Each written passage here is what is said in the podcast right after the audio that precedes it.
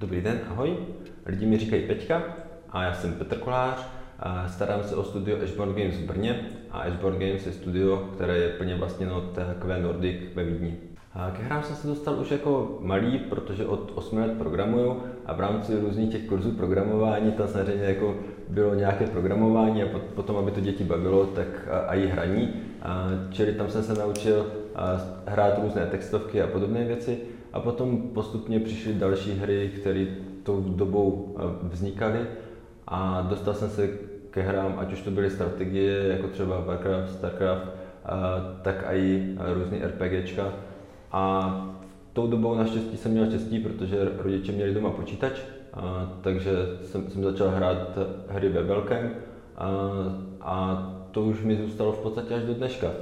A mezi tím, díky tomu, že hry jsem hrál a trochu jsem se v nich vyznal, a, tak kamarád Martin Boček se mě zeptal, jestli náhodou nechci dělat pro časopis Doupě, nebo pro web Doupě, abych byl přesný.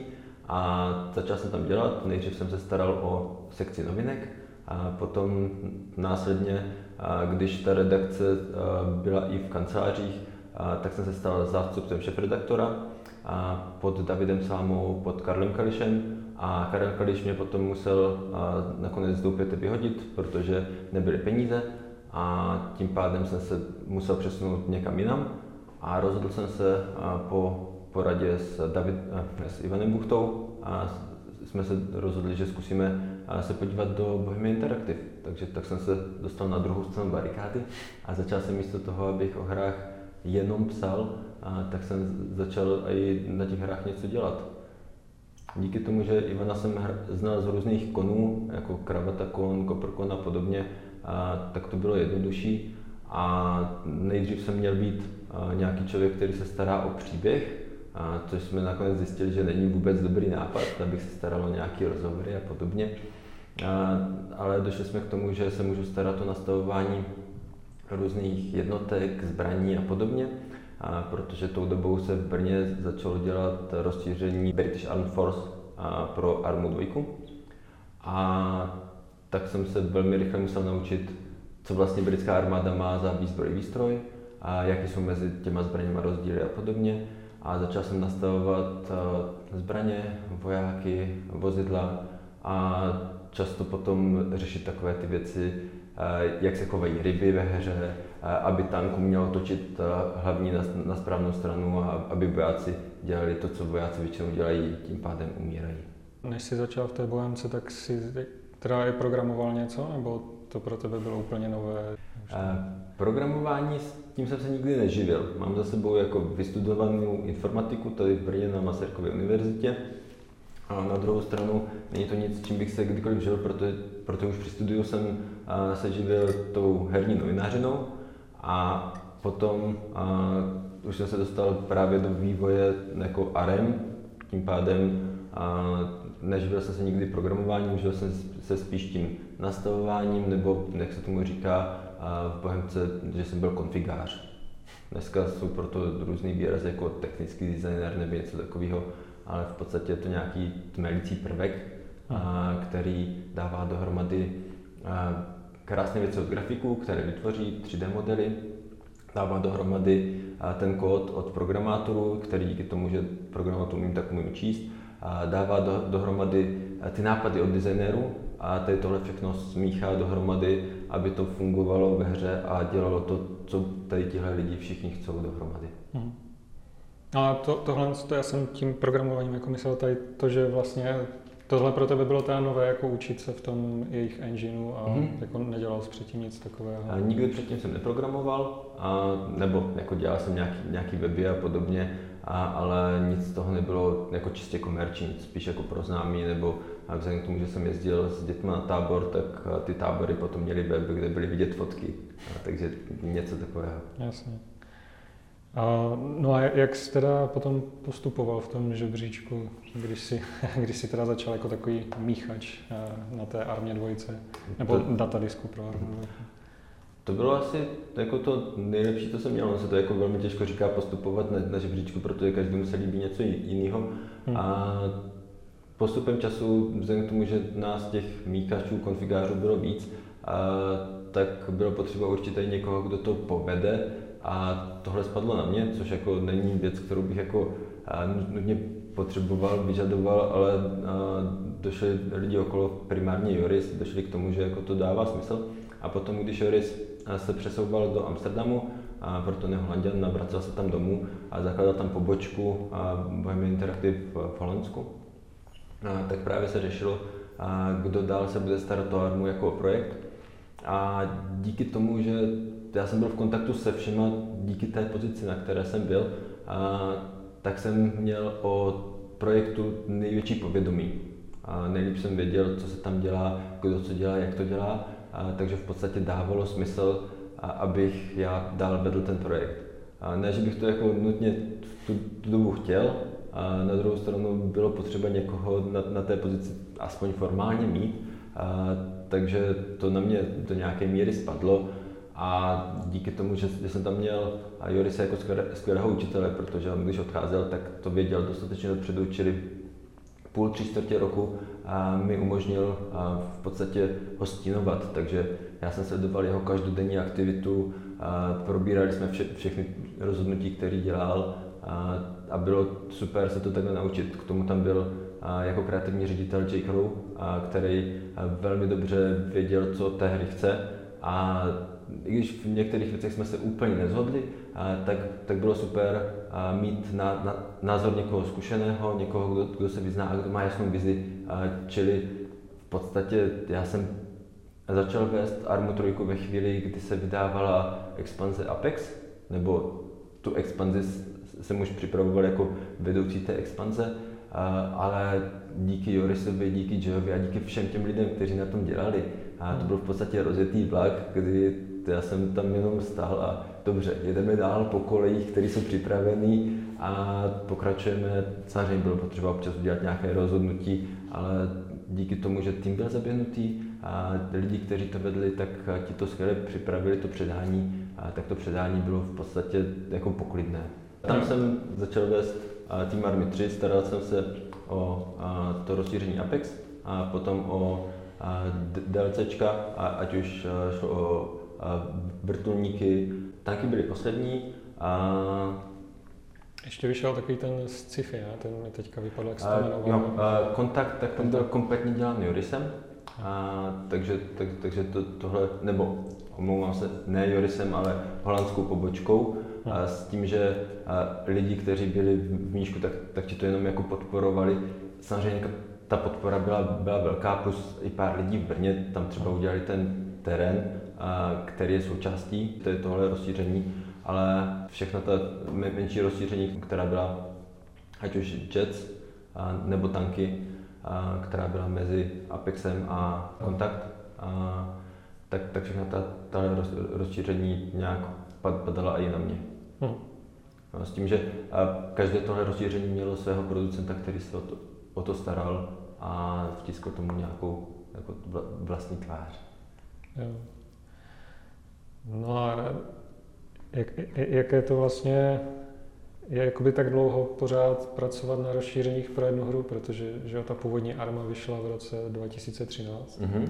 a vlastně doteď, doteď na ní vychází updaty. Ty už tam sice nejsi, ale velkou část toho si tam byl. Uh, ono je to děsně zajímavé, protože na Armě trojce jsem v podstatě od začátku, když, když to ještě jako nebyla Arma trojka, ono původně bylo zamýšlené, že to bude nějaký samostatný rozšíření pro Armu dvojku, hmm. a, ale potom ten objem těch změn byl tak velký, že, jsme si říkali, že to bude samostatná hra. Čili a, od nějakého toho roku 2010, kdy jako ten vývoj začal, a předtím byla ještě nějaká kartička preprodukce, a, tak a, jsem sedm let dělal na Armě Trojce. Hmm. A na jednu stranu to může jako vypadat unavně, na druhou stranu tam jako každý den člověk řeší něco úplně jiného, protože díky tomu, jak Arma je velká hra, a je to v podstatě víc platforma než hra, tak jako každý den se tam, když to řeknu blbě, pokazí něco jiného. Takže jako v tomhle ohledu a každý den připravuje nějakou jinou výzvu a je to zajímavý všechny, všechny tyhle věci dávat dohromady a je tam spousta zajímavých efektů, kdy člověk něco nastaví a rozvíje se něco úplně jiného, nečekaného. A typický příklad, vždycky tak jednou za dva roky někoho napadlo, že je potřeba změnit váhu racku, protože racci váží 20 kg a to je děsně moc. A tak změnil váhu racku a rozbilo se spousta věcí, jako třeba kamera, která jako sleduje hráče po smrti. A proto ta je taky jako implementovaná jako racek. A z nějakého historického důvodu, takže jako v tomhle ohledu a to bylo vždycky co dva roky, aha, někdo zase změnil váhu racka. takže v tomhle ohledu to, to bylo vtipné. A na konci potom, a já už jsem a, nejdřív přešel na Argo, které v tu chvíli vyšlo, a, tak postarat se o nějaký, nějakou podporu po vydání projektu Argo. Plus potom jsem přešel na projekt Vigor, který v podstatě byl navazující na Argo v některých rozměrech, ale byl to projekt, který už byl rozjetý a já jsem potom v rámci toho projektu ho měl dotáhnout do vydání, což se mhm. v podstatě stalo nějakého půl roku po tom, co jsem na ten projekt přešel, tak se týmu podařilo to dostat až do game preview a o rok později to potom vydat jako free to play a teďka je to k dispozici na Xboxu, na Switchi, na Playstationu a teďka vyšla devátá sezona, což je to úžasný, že ta hra jako pokračuje dál. Hmm. Dokážeš říct ještě něco málo o tom Argu, jenom? Jako mm-hmm. co, co, co to mělo být a jak to dopadlo?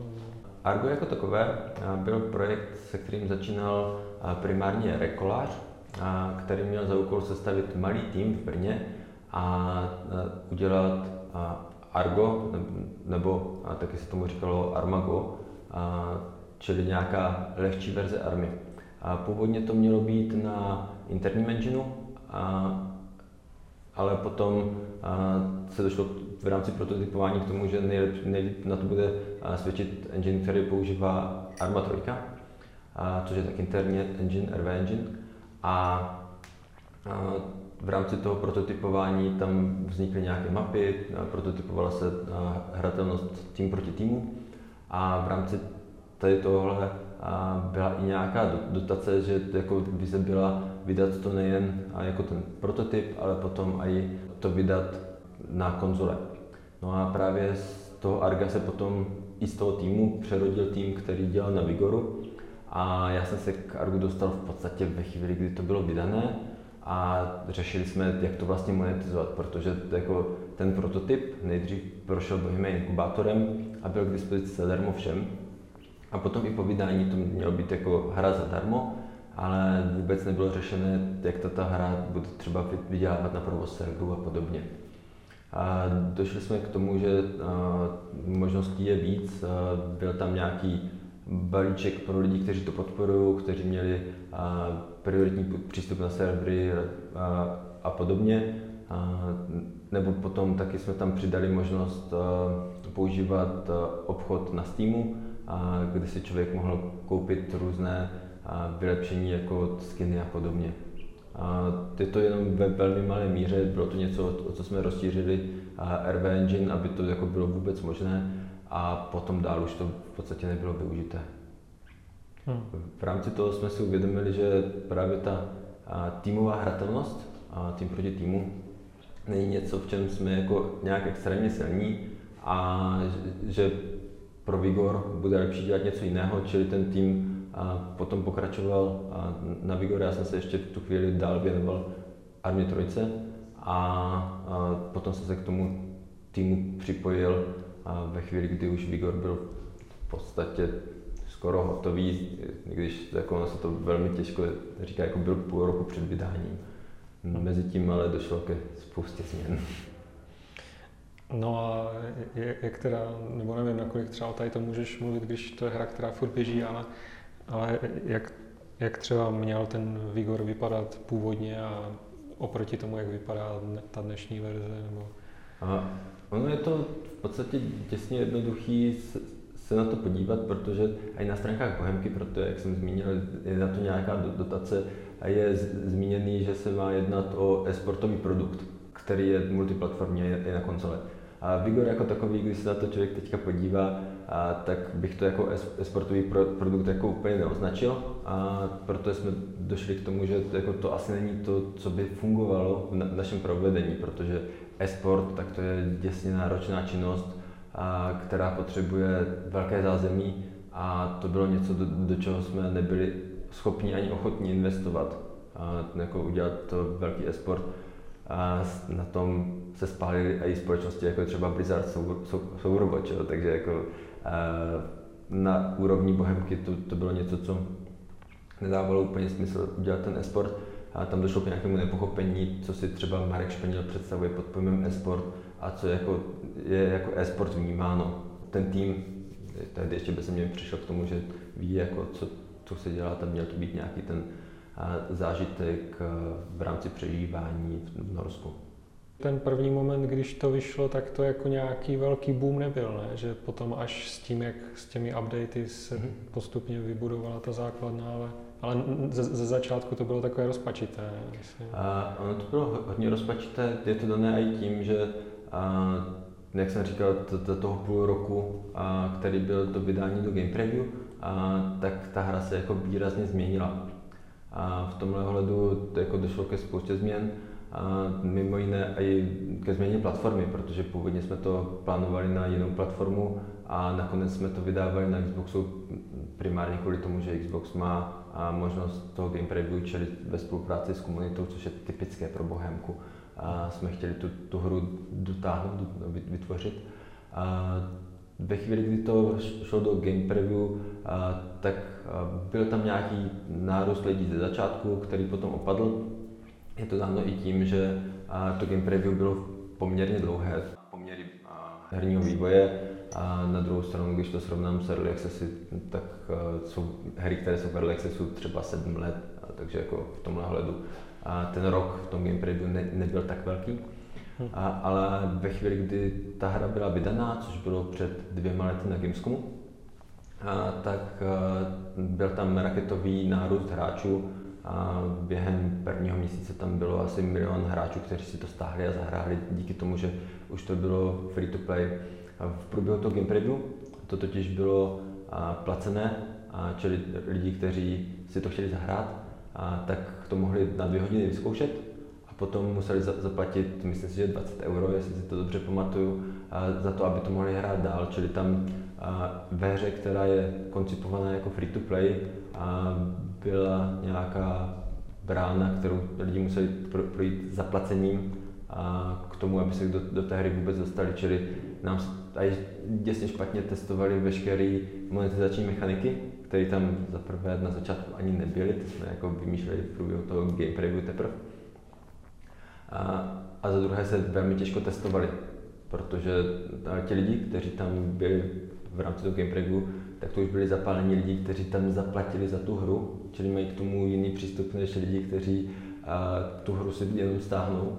A tím pádem a, nenarazili jsme na nenarazili jsme dostatečně na to, a, že problém v té hře je primárně s retencí. S tím, aby ti hráči se vrátili zpátky a udrželi se ve hře.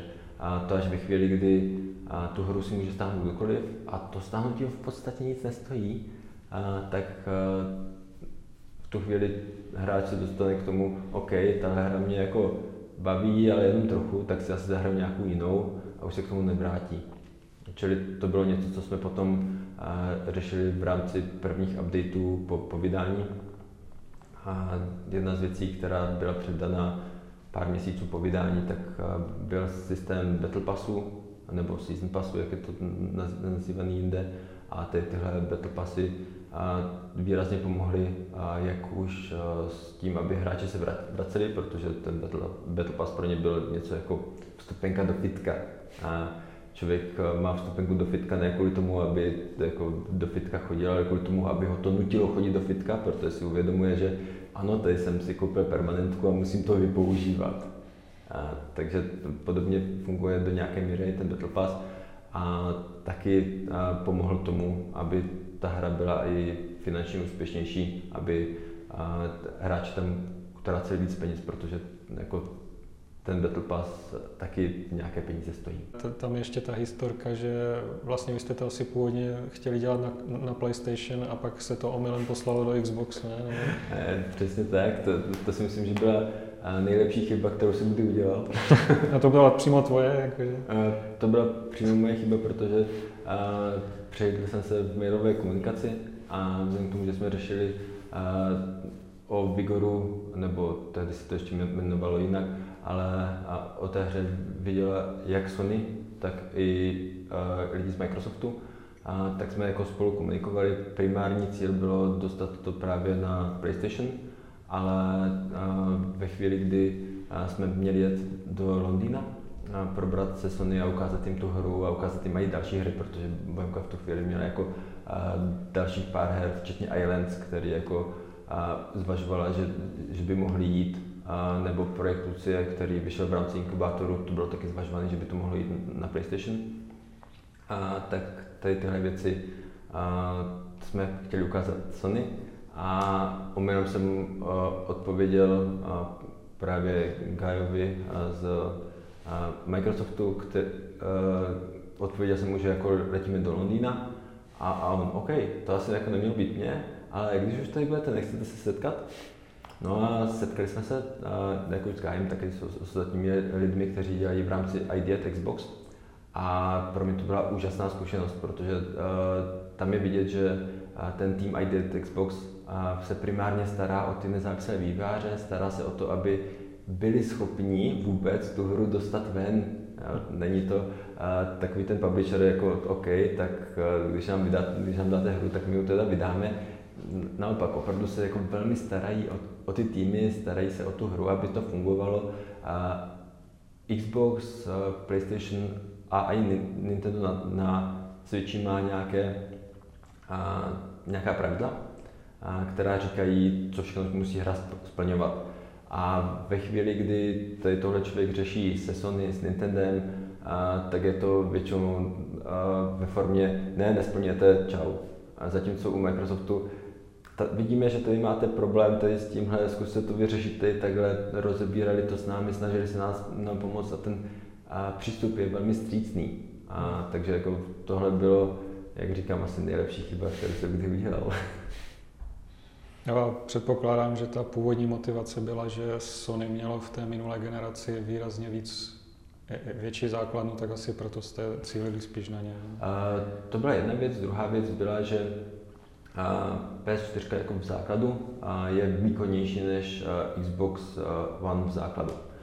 To bylo ještě předtím, než uh, bylo PS4 Pro, nebo než, než bylo Xbox One X.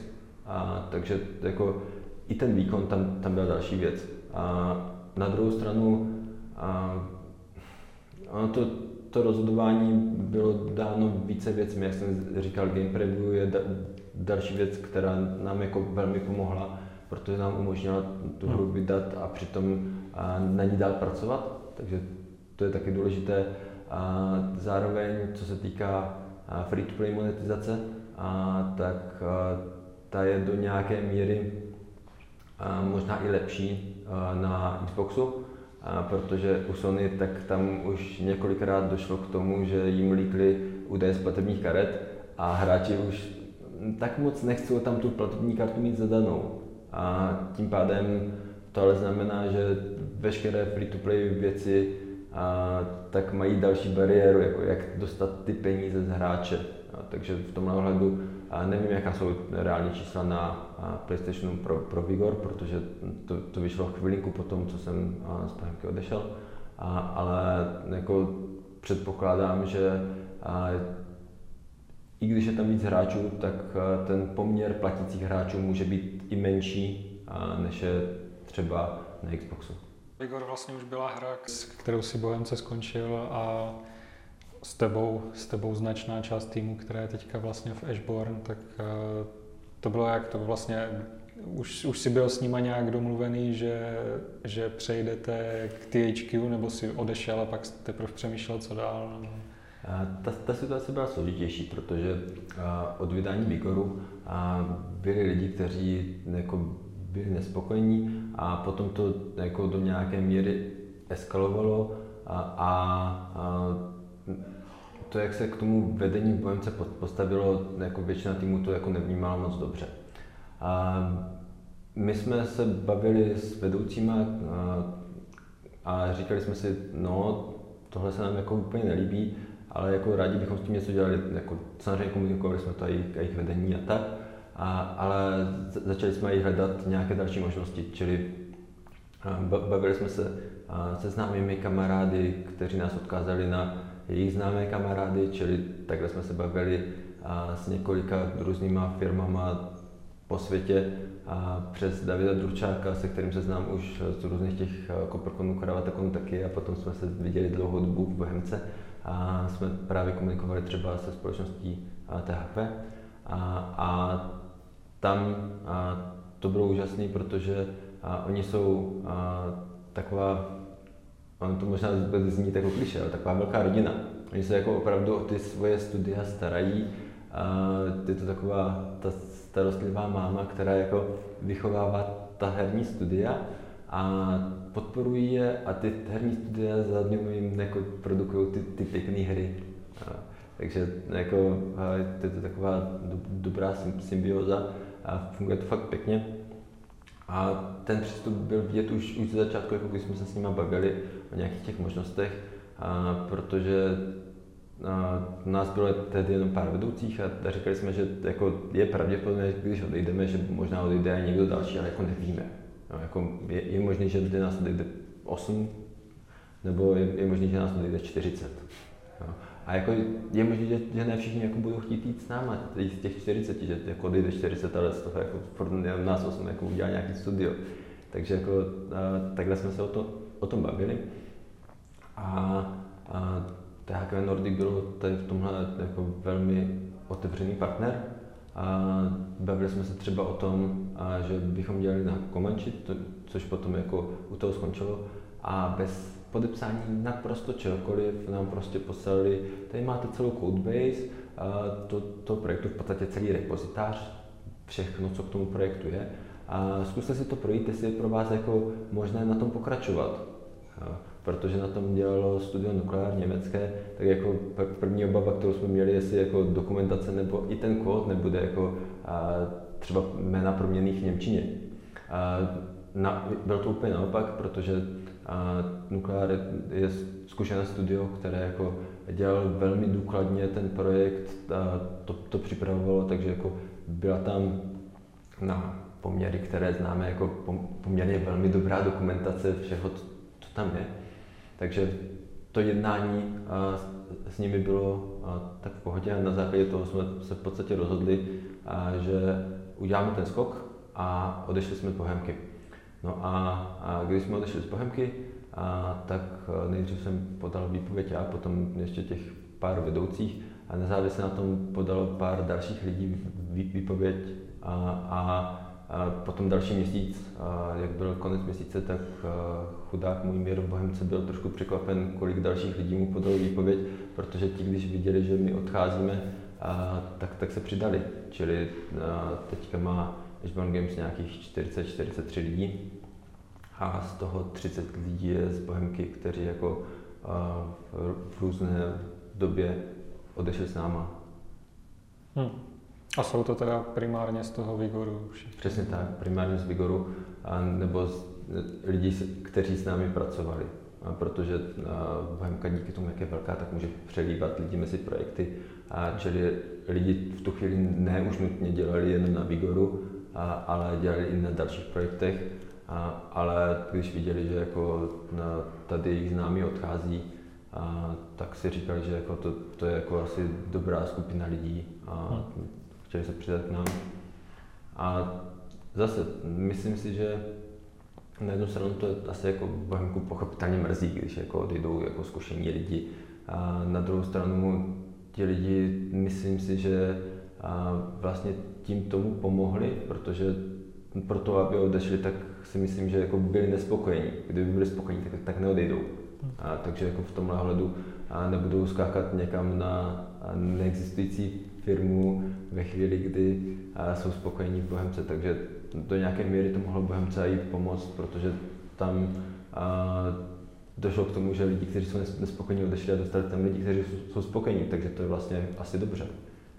Ty jsi teda říkal, že dneska, dneska vyjde nějaký ten váš, ta vaše část toho Comanche, nebo, nebo on je pořád v early a teďka vyjde ta plná? Nebo... Přesně tak. Eh, Comanche v early access na Steamu, v Game Preview, na Microsoft Store a dneska odpoledne večer to budeme vydávat eh, na Steamu to vyjde z Early Accessu do plného vydání a na Microsoft Store z Game Preview do plného vydání, plus ještě navíc to vyjde na Epic Games Store a na Good Old Games, kde to ještě k dispozici není, ale už to bude k dispozici jako plně vydaná hra, což je v podstatě to, co po nás bylo od té hakvečka chtěno, ať tu hru dotáhneme do toho vydání.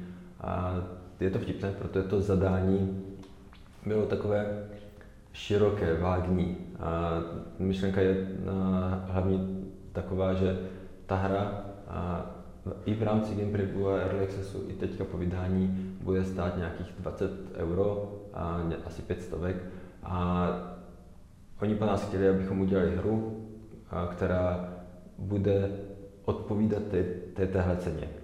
A aby hráč, když si to zahraje, tak aby měl pocit svých 20 euro nebo svých 500 korun jsem utratil dobře, odpovídá to tomu a souhlasí to s mým očekáváním. Čili jako je to poměrně široké, dali nám poměrně velkou tvůrčí svobodu v tomhle ohledu, čili my jsme tam, protože Nuclear udělali multiplayerovou část, plus dodělali kampaň, která tam je, a my jsme tam udělali herní mod, kterému říkáme konflikty, a to je něco, co hráč může hrát opakovaně a zkoušet ty, ty mise znovu a znovu, proto jsou tam a, různé věci, které a, může zkoušet splnit a získávat těm hvězdičky a otvírá si ty další konflikty.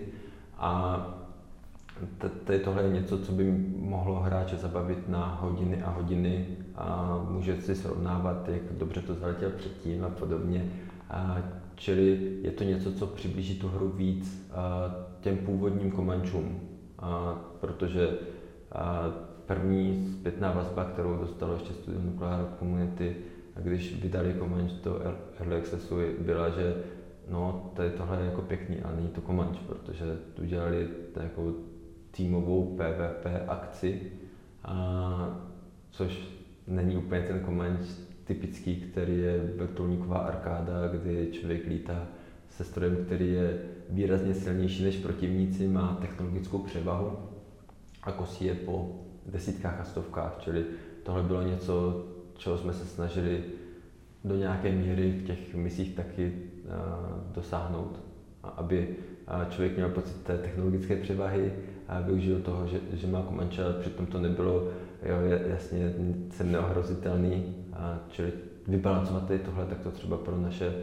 level designery bylo děsně složité, aby to jako fungovalo dobře. Jak to ale vzniklo? Proč to vlastně nedodělal ten nukleár? Nebo proč to vlastně přehodili na vás jako na nové studio? Uh, to no, uh, tohle přiznám se, že nevím, jak přesně to, to bylo, protože uh, THQ asi nebyli úplně spokojení s tím, jak se jako ta jejich licence, protože jako ten, ta značka uh, Comanche, uh, tak je, jak to působí na venek. Uh, zejména šlo o to, že, jak jsem zmínil, nukleár to dělali všechno důkladně, poctivě a tak, a měli to připravené a všechno k tomu, aby udělali nějakou hru, která se bude podobat, nevím, Rainbow Six Siege nebo něco takového.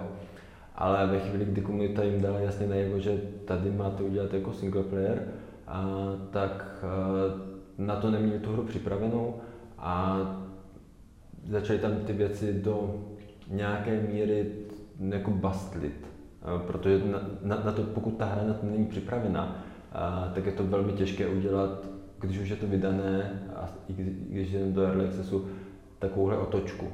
Takže v tomhle ohledu a, oni museli rychle ty, ty, ty, tyhle věci dělat a co jsem tak pochopil, tak THQ s tím nebylo úplně spokojené s rychlostí těch updateů, s, s velikostí těch, těch změn a, a, i, a i s tou kampaní.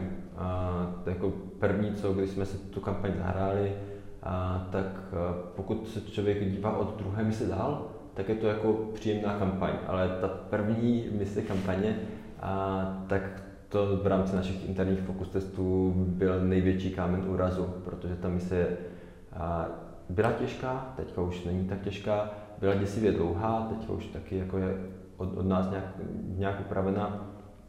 A ten první dojem, který to jako na hráče udělalo, bylo spíš, tady tohle hrát nechci. A, takže no, to byl asi ten důvod, proč a tým, který THQ vnímalo, že je tým, který je zvyklý dělat akční hry, a tak proč chtěli po něm dodělat tady tuhle akční hru. Hmm. THQ má spoustu studií, teďka máme, jestli se nepletu, 15 interních studií, včetně nás, plus ještě spoustu externích, ale um, nemají nějaký tým, který by se staral o akční věci nějak víc, jako víc jsou založení na strategiích, RPGčku a podobně, s výjimkou asi Nine Games, kteří dělají jako akčnější hry. A Nehro Games mají svoji hru, kterou jako dělají, takže jako v tomhle hledu nedávalo smysl, aby oni dodělávali Comanche. Takže chtěli po nás, abychom Comanche dodělali. Hmm. No a teď teda, když eh, dneska vyjde ta plná verze, tak eh, co dál? Protože předpokládám, že ji jako budete dál podporovat, ale mm. říkal si, že tady máte teďka 44 lidí, nebo 43, mm. tak předpokládám, že ne všichni budou dělat podporu pro vydanou hru. Ono v tuhle chvíli už uh, poslední třeba měsíc a na tom Comanche dělá jako ještě navíc částečně třeba pět lidí.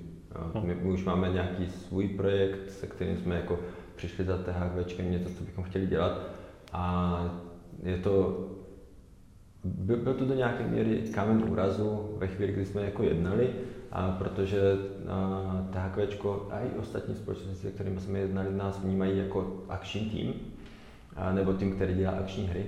A my jsme chtěli dělat něco jiného, protože akční hru jsme měli dost. A, jako, jsou, jsou tam lidi, kteří na armě dvojce, armě trojice, Vigoru, Argu dělali jako víc než 10 let. Hmm. Takže jako uh, tam jsou dvě možnosti, buď to, to člověk jako potom dělá navždy, anebo to jako zkusí něco trochu jiného, takže jako my jsme chtěli zkusit něco trochu jiného.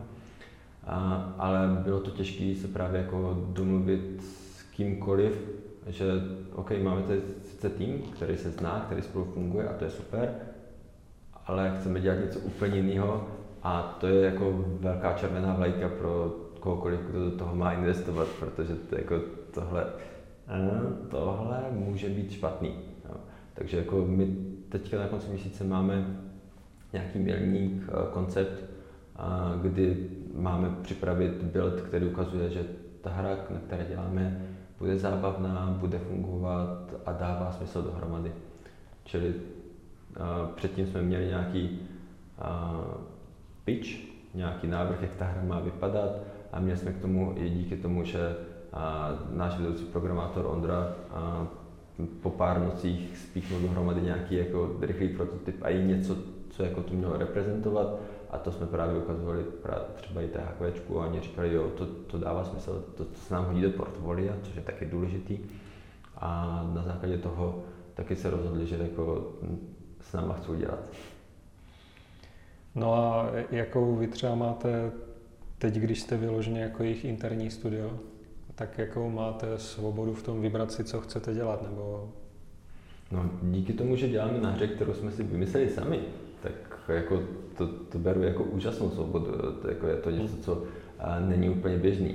A ono je to, bylo to vtipný, protože ve chvíli, kdy a, my jsme navrhovali, co jako budeme dělat, a, nebo jako, když jsme se k tomu chtěli dostat, a, tak právě lidi z THP nám řekli, hele, to je seznam našich jako licencí, které máme. Klidně se na to podívejte a něco z toho si vyberte, na čem byste jako chtěli dělat, můžeme se jako o, o tom bavit. A my jsme jako seděli s vedoucíma a bavili se, měli jsme si psané nějaké nápady, co bychom mohli dělat. Moc toho jako nebylo k těm licencím, jako ze pár, jo, ale a bylo to spíš nějaký spin-offy a podobně.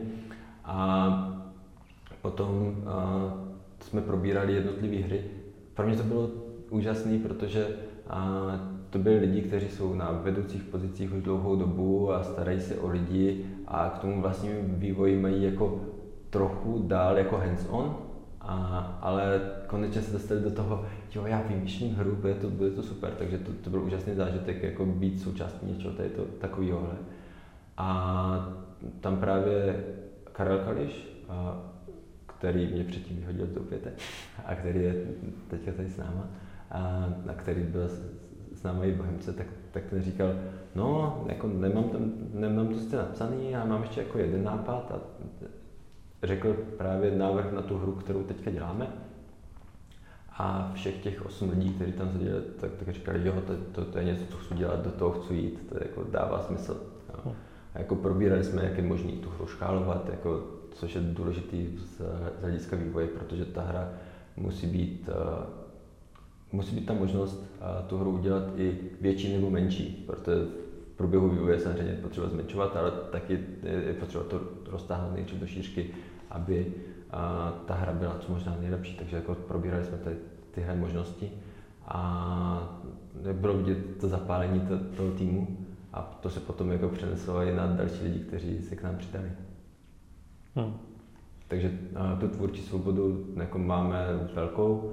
A na druhou stranu bavíme se s producentama na straně THQ, kteří jako nám hodně pomáhají ve spoustě věcí a kteří a, nás podporují v tom být kreativní, a, ale varují nás ve chvíli, kdy tam děláme věci, které by byly třeba pro hráče špatně pochopitelné nebo něco takového, protože výváři, jak už mají to nové vidění, tak velmi rychle se může stát, že si myslí, jasně, tohle je pro hráče pochopitelný, je to super a naše hra, jak je jako do značné míry komplexní, tak může být pro hráče velmi jednoduše nepochopitelná.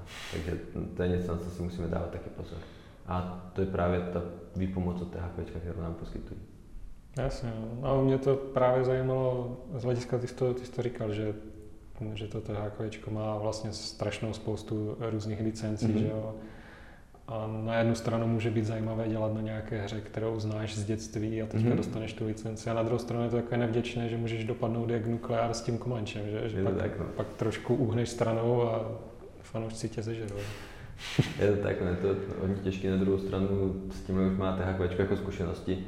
A jako líbí se mi ten postup, který udělali Komanče, jo, protože a, kdyby to bylo plácnou EA, tak jako tam předpokládám, že to jako, OK, tohle je reakce od komunity, zařízeme to čau a nic nebude.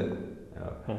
A což jako je pochopitelné rozhodnutí z hlediska finančního, ale přesto a THQ investuje peníze do toho, aby ta hra byla dotažená, byla vydaná a jako nedělala té značce ostudu. Jo, aby potom, kdyby v budoucnu někdo chtěl dělat Command 2, tak aby jako to nebylo ten, Command 1, tak, tak to byla úplně špatná hra. Takže jako je tam nějaký tady takovýhle záměr, samozřejmě, hmm. ale taky ten primární záměr je, aby si to ti hráči užili, protože uh, i v THQ tam jsou jako lidi, kteří hrajou hry, užívají si to a vnímají to z toho hráčského pohledu, což je pro mě děsně blízký. Uh-huh.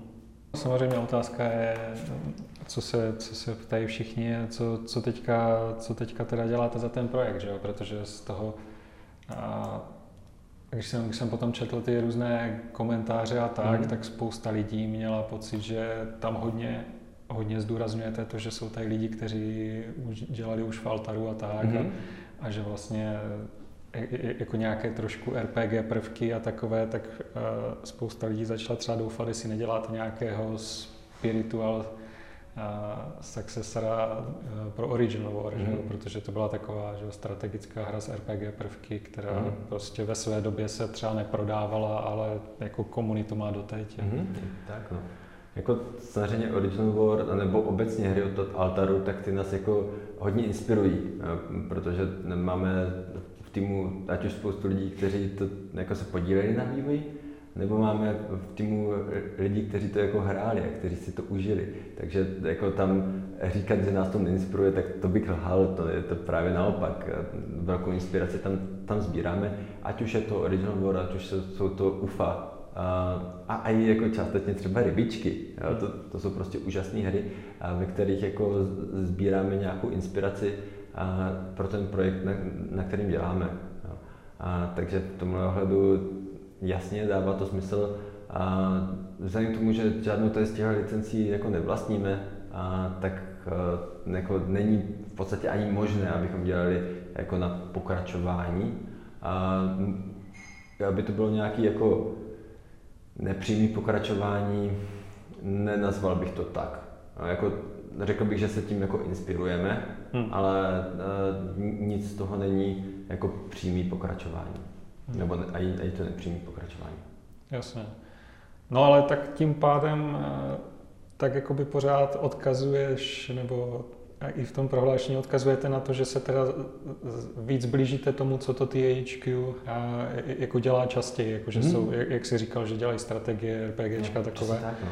A jak oni se na to třeba tvářili? Protože ty si říkal, že vlastně na začátku vás vzali, protože vás měli za, za tým, který bude dělat akční hry a třeba hmm. byli rádi, že konečně mají takový tým a teďka vy jste jim řekli, že teda chcete zase dělat spíš to, co už Tohle bylo jako v rámci už toho jednání, jestli nás vezmou nebo ne. Jako v tomhle jsme byli stejně jako oni maximálně otevření, že jako už, už máme ne dost, ale že ty akční hry sice jako umíme dělat, ale že bychom chtěli dělat něco jiného. A to, co bychom chtěli dělat, tak, tak to je víc jako strategie, RPG, něco takového, což je přesně to, co THQ má i v tom portfoliu a jsou to hry, se kterými oni umí velmi dobře pracovat. A tohle je třeba super, že i napříč studii v THQ jsme schopni sdílet nějaké zkušenosti. A ve chvíli, kdy um, máme tým, který je zvyklý dělat akční hry a teďka začínáme dělat na nějaké hry, hře s, se strategickými RPG prvky, a tak se můžeme třeba pobavit, a jak u vás funguje Fog of War, a, a to, je takové věci. A řešili jsme, to je potřeba si na začátku nastavit nějaké metriky, a jak mají být věci velké, jak mají být velcí panáci a podobně, a aby ta scéna fungovala. A tady tohle jsme udělali krátký dotazník, poslali to ostatním týmům prostřednictvím producentů v THQ a oni nám odpověděli, my jsme to dělali tady takhle, protože, protože a pro nás to byly jako důležité informace, které jsme z toho, z toho získali. A těch informací nebylo moc, ale byly to informace od lidí, kteří ty hry, které jsou velmi podobné, které mají strategické prvky, nebo třeba i taktické. E, odpověděli nám třeba lidi z Minimy, kteří dělali na Desperados, tak ti nám vysvětlili, jako proč dělali nějaké konkrétní kroky. A pro nás to bylo jako zajímavé, že to neznáme jenom z pohledu toho hráče, nebo z pohledu, jak to bylo před deseti a více lety, ale i jak se to dělá teďka moderně, čili v tomhle hledu a my máme nějakou podporu i v tomhle. A i když děláme nějakou hru, která je strategická, s RPG prvky, a, tak a, víme, jak se to do nějaké míry víme, jak se to dělá i díky tomuhle. Hmm. Jo, a to jsi vlastně říkal, že teďka jste teda, teďka jste asi v nějaké fázi, kdy se rozhodne, jestli na tom teda fakt budete dělat jako dlouhodobě, nebo si říkal, že teďka máte nějaký milník, který teďka máme milník, ono v podstatě každý ten milník je, je nějaké rozhodování, jestli se na tom bude dělat dál nebo ne. Máme za, za sebou už nějaké předchozí milníky a zatím vždy bylo jako dál zelená, pokračujeme dál. A Teďka nedávno tady byli se podívat tady lidi z Vídně, přímo jako z THQčka z vedení a ukazovali jsme jim, co máme a podle všeho byli spokojení. On se to jako velmi těžko jako posuzuje, protože jedna věc je eh, profesionální eh, kamenná tvář, a druhá věc je potom jako, že říkají, jo, tohle se mi líbí a člověk nikdy neví, co, co z toho je, to, to je jako opravdová věc, ale jako máme i řekl bych ve vedení THQ pár lidí, kteří jako jsou nadšení tím projektem, protože to je projekt, který by si jako rádi zahráli.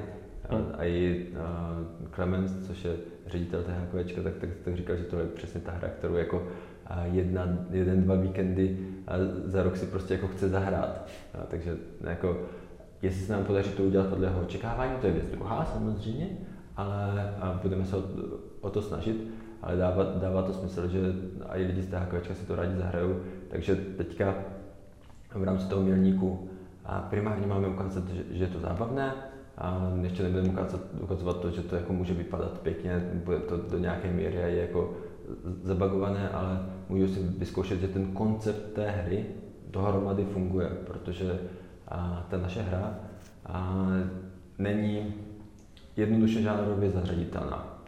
Jak, jak už to říkáme, je to jako hra se strategickými RPG prvky a v tuhle chvíli jako nemůžu říct, že je to strategie, nemůžu říct, že, že je to prostě RPGčko, nemůžu říct, že je to nějaký management nebo něco takového. A i když to má prvky tady všeho. A, a, takže jestli tady tenhle, tohle spojení těch žánrů, jestli vůbec bude pro hráče fungovat, a, tak to je něco, co musíme nejdřív ukázat, že to, jako to dohromady funguje. A ono to může fungovat skvěle u Alucarda v hlavě, u Karla Karliše, a může to fungovat skvěle na papíře, ale ve hře to jako třeba fungovat nebude. Čili to je, to je důvod, proč děláme tady všechny tyhle prototypy, na to, abychom se ověřili, že to bude pro hráče zábavný a pomáhá nám v tom nejen to, že jako sami jsme hráči, ale i to, že THQ třeba bude dělat nějaké testy s uživatelema, kteří hrají jiné hry, aby si vyzkoušeli ten náš prototyp a řekli, jo, něco takového bych si zahrál, něco takového bych si zahrála a něco takového hrát nechci, protože mě to nebaví. Hmm. A vzhledem k tomu, že ta naše hra počítá s tím, že bude možnost jí hrát opakovaně, tak je pro nás i důležitá informace tady z toho testu, jo, teďka jsem jako dohrál ten test a chci to zahrát ještě jednou, hmm. protože se mi tam otevřely nějaké věci, cokoliv, jo, ale z různých důvodů, ale pokud uživatelé řeknou, OK, dohrál jsem, stačilo, tak to jako dává smysl, abychom se zkusili vydat nějakou jinou cestou. Jasně. A máte teda nějakou roadmapu, jakože když všechno, když všechny další nějaké ty milestony půjdou vždycky na zelenou, tak eh, v který moment třeba už budete o té hře moc začít mluvit, jakože řeknete, co to je? Nebo... A v podstatě to, kdy o té hře budeme moc mluvit na venek, jako říct konkrétně, co to je, a, tak to bude až ve chvíli, kdy, kdy to bude alfa, což znamená, že to jako všechny a, ty hlavní aspekty té hry a, už tam jsou a jsou připravený a, k tomu v podstatě, aby si novináři to třeba mohli ošahat. A ne, nenutně jako, že jim to dáme a teď, teď to máte ale jako s vysvětlováním a tak si to ošahat třeba i herní novináři. Mhm. A to předpokládáme, že by mohlo být někdy příští rok. A zase herní vývoj, tak, tak to je jako divoká věc. A ten, ten důvod, proč my nemluvíme o těch uh, konkrétních částech, je, že ty části tam být jako nemusí. No. Ve chvíli, kdy my říkáme, že je to historická hra, neříkáme, jako, které je to konkrétní období, uh, tak si do nějaké míry otvíráme ty zadní vrátka, uh, protože ve chvíli, kdybychom řekli, je to hra, kde jsou jako orkové a goblini, a potom tam ti orkové a goblini z nějakého důvodu nebudou, no, jako v rámci vývoje se to může změnit, a, tak potom tím jenom vytvoříme ještě před vydáním naštvané hráče, hm. jo, kteří a, budou naštvaní na tu hru ještě dřív než vyjde, což jako není to, co chceme. Takže v tomhle bohužel a občas musím být, a nejen já, ale všichni tady musíme být a, trošku opatrní s tím, co jako všechno zveřejníme, a protože tím tvoříme nějaká očekávání na straně hráčů a pokud tahle očekávání nejsme schopni naplnit, tak je to potom těžký, čili se snažíme spíš naopak naslibovat toho míň a potom příjemně překvapit, než naopak naslibovat hory doly. Jasně, jasné, no, tak ono, jako, že vždycky všichni jsou zvědaví, ale mm. ve finále i v těch diskuzích potom vidíš, že nejlepší jsou takové ty odhalení, že ti Třeba včera večer řekli, že THQ udělá nové Saints Row mm-hmm. a mhm. že to vyjde v únoru, že jo? takže mm-hmm. vlastně teď se to dozvěděl, i když se o tom spekulovalo, ale teď, teď konečně někdo viděl něco z té hry a zjistí, že to vyjde vlastně za půl roku nebo za jak dlouho. Tak, no. a jako je to to nejlepší, že, že člověk dlouho nečeká. Mm-hmm. Ale na druhou stranu prostě pořád je zvědavý a, a jak, je, jak je třeba pro vás, pro vás těžké, když eh, tady máš třeba těch 40 lidí nebo ještě nějací lidi okolo, tak třeba máš kolem 50 lidí, kteří ví, co děláte. A jak je těžké jakoby udržet to tajemství, když ho ví tolik lidí. Uh, ano, není to tak těžké, jak by člověk čekal. Protože uh, jako ti lidi, kteří tady jsou, tak uh, povětšinou jsou to lidi s rokama a rokama zkušeností, takže oni jsou zvyklí, že jako ty věci, na kterých děláme, tak ty jako neřešíme veřejně. No, takže to, to je jedna věc. A druhá věc je, že a díky tomu, že nejsme nějaké obří studio, a, tak a i ta popularita toho projektu jako před vydáním a, je poměrně malá. Jakože ano, lidi se na to ptají, ale jsou to jako jednotky lidí. Tak, a i kdybychom to jako někomu řekli, a, tak jako pokud to není herní novinář, tak to, to jako nikam dál v podstatě asi ani nepošle. A u herních novinářů, tak tam jako a s nimi je rozumná domluva ve většině případů, jo, takže jako v hmm. tomhle ohledu a jasně můžeme něco říct a potom a, no, tohle, tuhle část radši jako nevydávejte, protože to ukazuje něco, co by mohlo odkazovat na naši hru víc, než bychom teďka chtěli. Jo. A jak jsme teďka procházeli kancelářem, tak ano, jsou tady nějaké věci, které a, není možné zveřejňovat, ale jako, jsou to záběry přímo na monitor nebo něco takového, tak v tom případě u většiny lidí tam bylo možné vidět nějakou krajinu. Chápu. Hm. Nějaká, nějaká krajina, to je v pohodě. Jo. Ale když tam budou vidět nějaké jako konkrétní prvky, tak to se budu muset potom domluvit a říct si, jo, tady tohle bohužel jako část bych poprosil vystřihnout, protože něco, něco. Hmm. A herní novináři tady v tomhle jsou jako velmi rozumní, protože ví, že manipulují s informacemi, které se můžou změnit a ví, že manipulují s informacemi, které potom můžou mít nějaké následky, takže v tomhle já jsem jako velmi rád a jako do značné míry se nebojím toho, že by jako bylo vyzrazené, co přesně děláme za hru. A zároveň, i kdyby to bylo vyzrazené, tak to se vlastně stane. A jako nej, nejhorší, co se může stát, je, že my tam uděláme nějakou změnu a hráči se budou těšit na něco, co jako bylo v tom vyzrazení. Dobře, jako je to nepříjemné, ale jako tím to asi jako končí. Není to něco, kvůli čemu ta hra by jako úplně flopla. Není to jako, a když a se vydává hra a Half-Life 2 a půl roku před vydáním je k dispozici jako celá hra venku. A to, to jako, a chápu, že pro, pro, pro tým je jako do nějaké míry likvidační, a, ale jako, když se řekne, OK, děláme tady hru, ve které jsou šípkové ruženky, tak jako, když tam potom ty šípkové ruženky nebudou, ano, bude pár hráčů zklamaných a není to nic smrtícího. Tak jo, tak já ti teda děkuji eh, za rozhovor, eh, já že jsi nám řekl za... něco o sobě a o Ashborn. Já děkuji za příležitost, protože je to super se s tebou bavit o tom a snad se to bude líbit i čtenářům, posluchačům a divákům. Jo, tak Díky moc. A hodně štěstí s tou novou hrou.